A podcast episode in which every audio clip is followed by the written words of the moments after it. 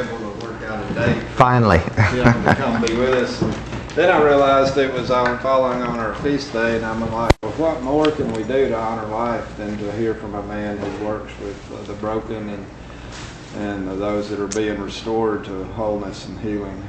And uh, many of us in this small congregation have our own journeys that we could share of recovery and restoration uh, from uh, substances and, and alcohol and sex addiction.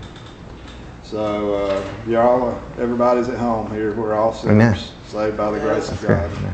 Amen. And uh, Tim has uh, pastored much of his life, and then now he's in. Uh, well, I'll let him explain what he's doing because I don't understand it. But somehow he feeds his family and he's serving God. So I'm, I thank you, God for Tim and for his friendship. Let, let me pray for you. Yeah, please.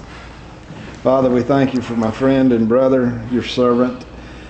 Lord, I pray you continue to fill us and pour with your Holy Spirit. Holy Spirit, come upon us in fullness today and lead and guide us, but give give Tim just the right words to say to communicate what's on your heart and give us ears to hear it. Lord, may we go forth from this place changed and uh, may your word bear fruit in our lives. In Jesus' name, amen. Thank you. So, I'm not real formal when it comes to this, okay? So I don't think Ronnie wants me to be formal. Um, okay, yeah, I want to be the God-given me. Um, I'm still trying to learn names. Uh, Ronnie and Brian, right? I just met Bri- Brian and your name, sir? Let's see, I've known Ronnie for Call me David. 10 years or so. 12 or 13, and Steve, we know each other six or seven. Seemed like 12 or 13. Yeah, no, no, you haven't put up with me that long. And I got to meet Beth, and, and what's your name again? David. David. And Ron. Brian, Ryan. Ron. Ron, okay. And um, I brought with me Robert, who is from Cleveland, Ohio, and Kenny, who is from New Jersey. Is that pretty good? Oh, is that how they say it? North, North Jersey? I think you're in between because I hear a little bit of it. and um, and then I know Sandra, and I forgot your name, Jennifer, Bill. Bill. Okay. And- Bill is a priest in our church in Fairfield, and he, he's been commuting here about once a month to serve and worship with us. And um, he, he made a special trip today, just he wanted to be here to hear you share. Oh, thank you. Um, I've got a wife, Deborah. We've been married 35 years, and we got three daughters. Mary is uh, next month should be 33. Uh, Laura is, just turned 30 last month, and Sarah's 28, almost 29. And I told them back when Laura had her birthday, December 12th, that all this time I thought they were our own daughters. And then I realized we must have adopted them because I'm not old enough to have children that old. Is that right? Sandra, Sandra agrees with that. Um, I'm going to share a part of my own story and then what God's doing in my life. Um, I appreciate what you said earlier, Ronnie, because um, I grew up in church. Um, I grew up in the United Methodist Church for the most part. And what I'm going to say now ha- is not directly about any denomination. I think it's pretty well across the board.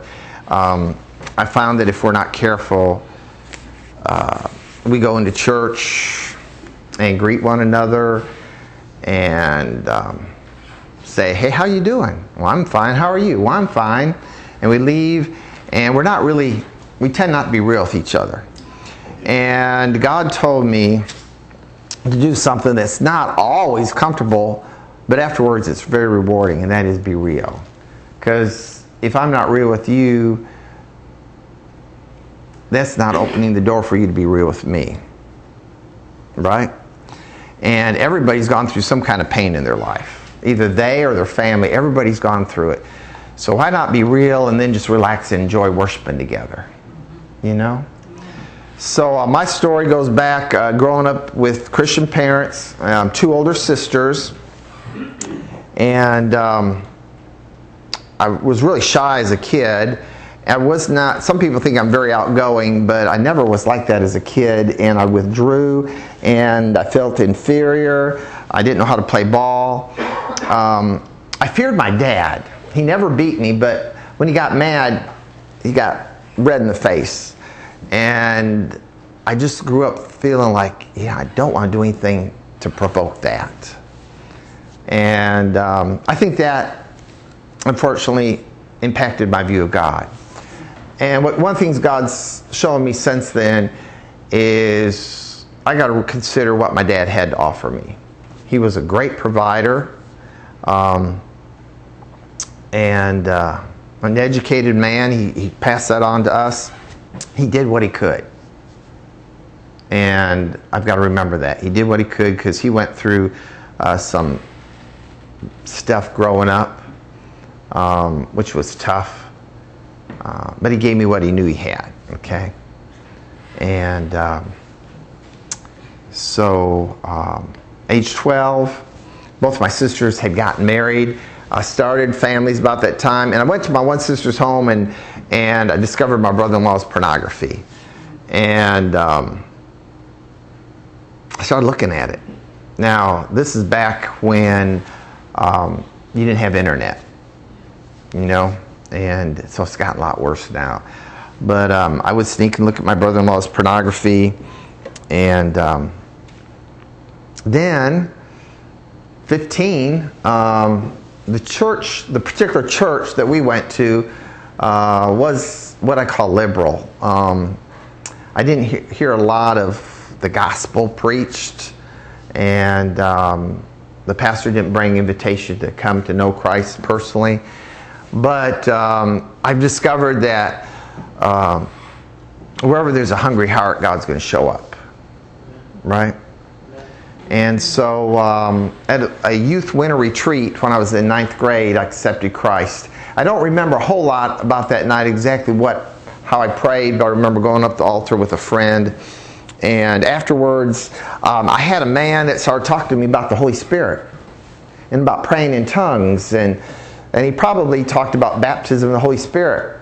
So I went home with a couple books, one being uh, They Speak with Other Tongues, and uh, that didn't go over too well at home uh, because my parents' background considered that taboo. And uh, so as a teenager, I was confused. Because I was confused because I had parents that were Christians telling me one thing, and people in the church who were Christians telling me something else. And I didn't know how to deal with that. And so I just allowed myself just to stay confused about the Holy Spirit. So um, let's go forward a couple years. Um, I believe you can encounter God, come to know Christ, and still, if you're not careful, you can walk in darkness for a while. Um, I know that doesn't sound right. How can you come to know the light of the world and walk in darkness? Um, but you can and it just got worse. Uh, and I don't think you can walk in darkness and it stay the same. You know, you're either going to find God in the middle of it and get out of it, or else it's going to go deeper. And I tell them at the mission, I never did the drugs, I never did the alcohol, but my issue was with pornography. It doesn't matter what your issue was. Uh, as long as you take the bait that Satan uh, puts out there, and you go deeper and deeper. Um, and the way I got deeper was, um, and let me back up. To be totally honest with you, oh man, this is hard sometimes, but be totally honest with you, when I was looking at pornography, I was looking at the men because I envied them. I wanted to be some other man. I didn't like this body. I didn't like this build and I felt so unaccepted as a kid. I didn't have any real buddies that I hung out with growing up, all the way through high school. And so I pictured myself if I could just be that other man, if I could have his body, if I could have his acceptance of me. And what God showed me later on, a lot later, was that within me was this desire to be accepted unconditionally. And that Father God is one that does that. And until we encounter Him through Christ, we keep looking for that acceptance, that approbation. And it doesn't matter what way you've done it, we've done it the wrong way. So um, that was age 17. So um, that was the problem. Now, my search for an answer kept on going until I was age 40. Um, went to college, uh, got it. I wanted to help people. I didn't realize that if you become a man or woman filled with the Holy Spirit, you can help people. I just thought, well, education is important. Uh, my parents were of that generation that was struggled to even get an education. So they stressed the education, especially my dad. And so I got that education. I thought, well, if I get psychology and sociology, I can help people. Um, so I went to college, still looking for answers. Why, God, am I having these ungodly thoughts? Show me what to do. Uh, there was a song that was sung back in the 60s, uh, He Touched Me. Anybody ever hear that one? Yeah. And I would sing that. I would sing those words, and like I was crying out to God, saying, God, just touch me. Just take it away. And what he did was, you know, he works in ways different than we would want him to. But afterwards, we're thankful. Uh, the way he worked in my life was he took me through a process of healing instead of just taking it away like that. Now I'm glad he did. At the time, I did not. So I went to college, worked a couple years afterwards with the mentally handicapped, went off to seminary, believing that's what God wanted me to do. That's where I met Deborah. That's how Michigan got down to Mississippi and met Deborah from Alabama. Um, and God gave us these three precious daughters and um, started pastoring. Yeah, can you believe that? Starting to pastor. I know God used me, but not nearly like He could have. It's hard to give anybody certain things if you don't have it yourself, True. Amen. you know? And, um, but back in 1996, uh, Promise Keepers was really prominent. And I was, God opened, the, the story of how it even happened would take a few minutes to share. So let me just say this God opened the door for me to go to Atlanta, Georgia, to a pastor's Promise Keepers conference in February. And 40,000 pastors, I believe, something like that. And God put one in there of that 40,000 for me. Um, he became a mentor, a pastor to me. And um, he grew up Roman Catholic and um, became a priest. And then he encountered Jesus in a very real way, got baptized in the Holy Spirit. And uh, I don't know his whole story, but it didn't go over well in his parish. Okay? And uh, he ended up leaving the priesthood and went into a Protestant denomination, spirit filled one. And uh, God put him in my life. And I remember this one day sitting down and just unloading everything to him.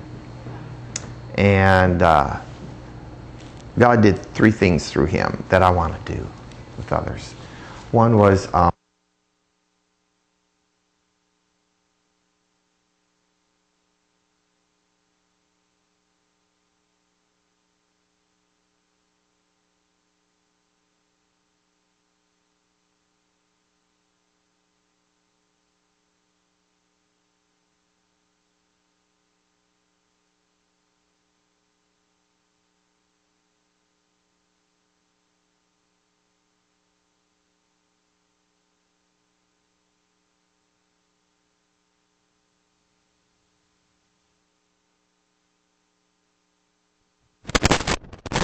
much that you don't keep them where they are. Encourage you to go further. And uh, the third thing he did was he helped me to start clearing up this issue about the Holy Spirit. Because he had encountered the Holy Spirit and he shared that with me and gave me a hunger. There's a book called Prison to Praise. I don't know if anybody's read it. I know the mission has it and in it the author World War II vet encounters the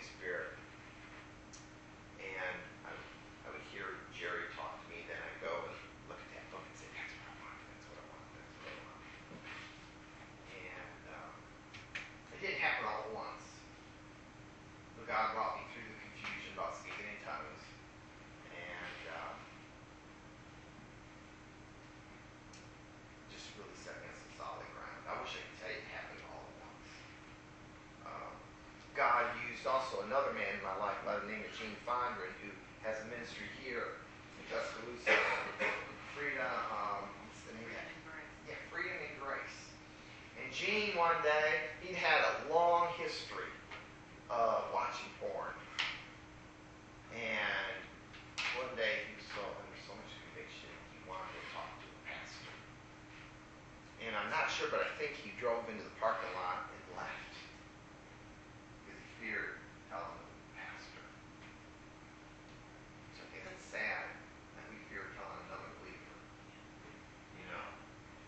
But uh, he eventually did go in and talk to his pastor, and the pastor embraced him and loved him, helped him walk through it, and now he's got this ministry that helps, like, who knows how many men.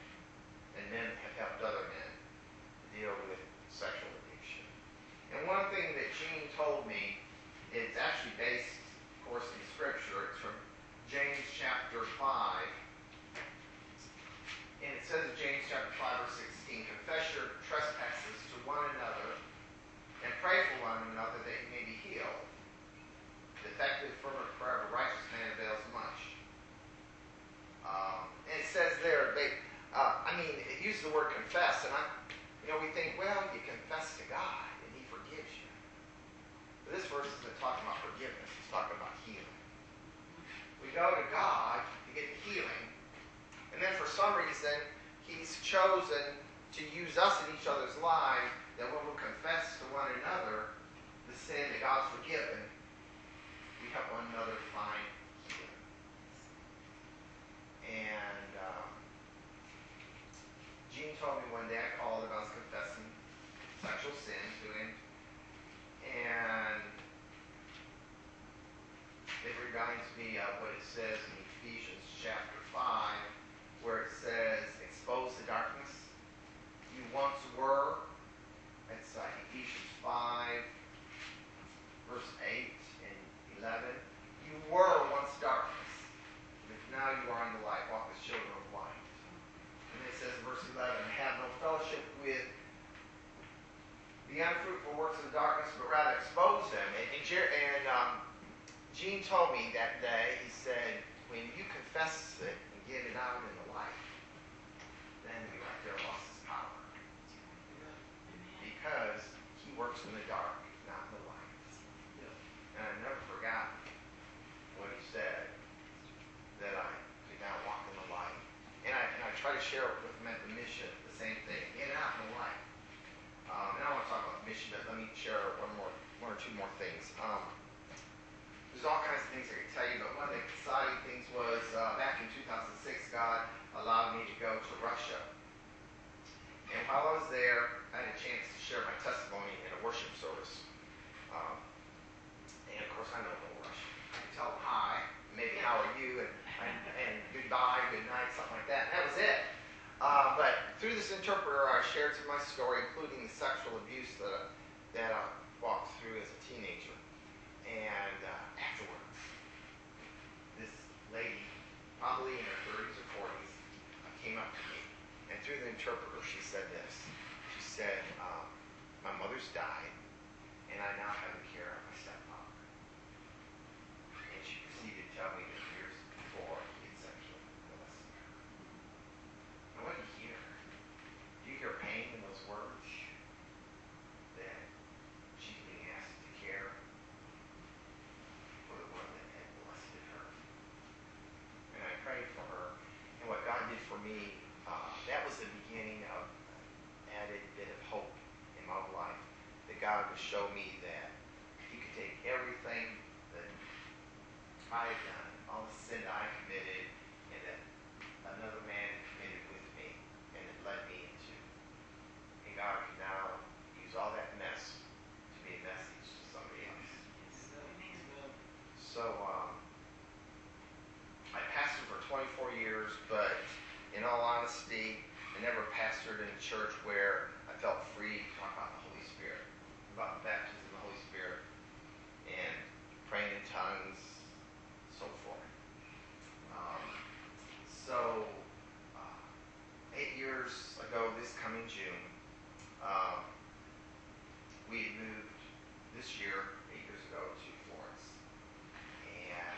about a place called Restoration Ranch, one of now 20 missions across the country. Uh, they are a eight to ten month Christian discipleship program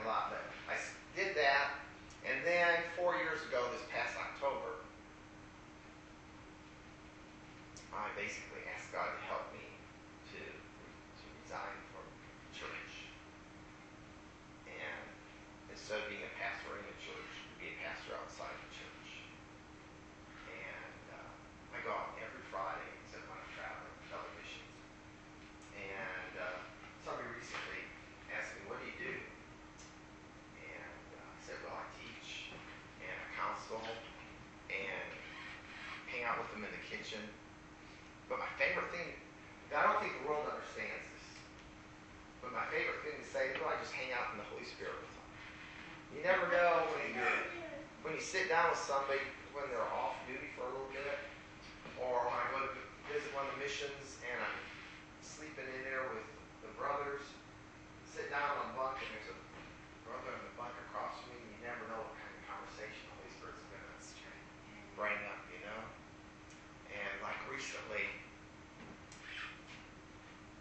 Grace Joyce was a sit down with a brother. I shared my testimony. I tried to do that at the beginning of this day so that they know where I'm coming from. And they know I'm, that God's helping me to be transparent so they can. And he did. He just unloaded. Soon after I shared my testimony, he said, let's talk. And he just unloaded.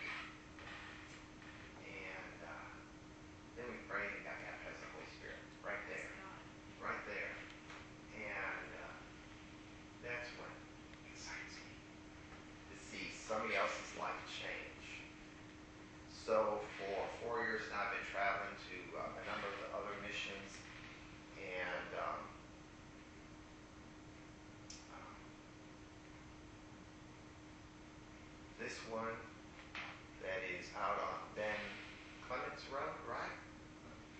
Uh, which is out just off of 69. Yes. Okay.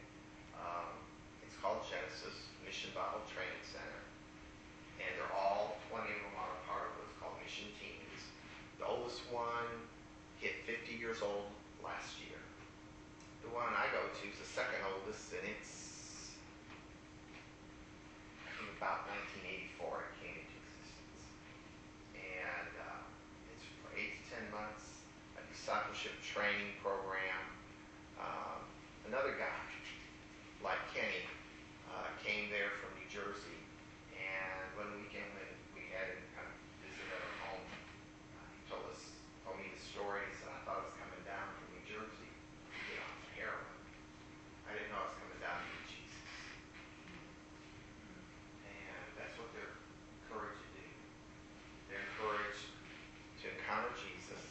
самому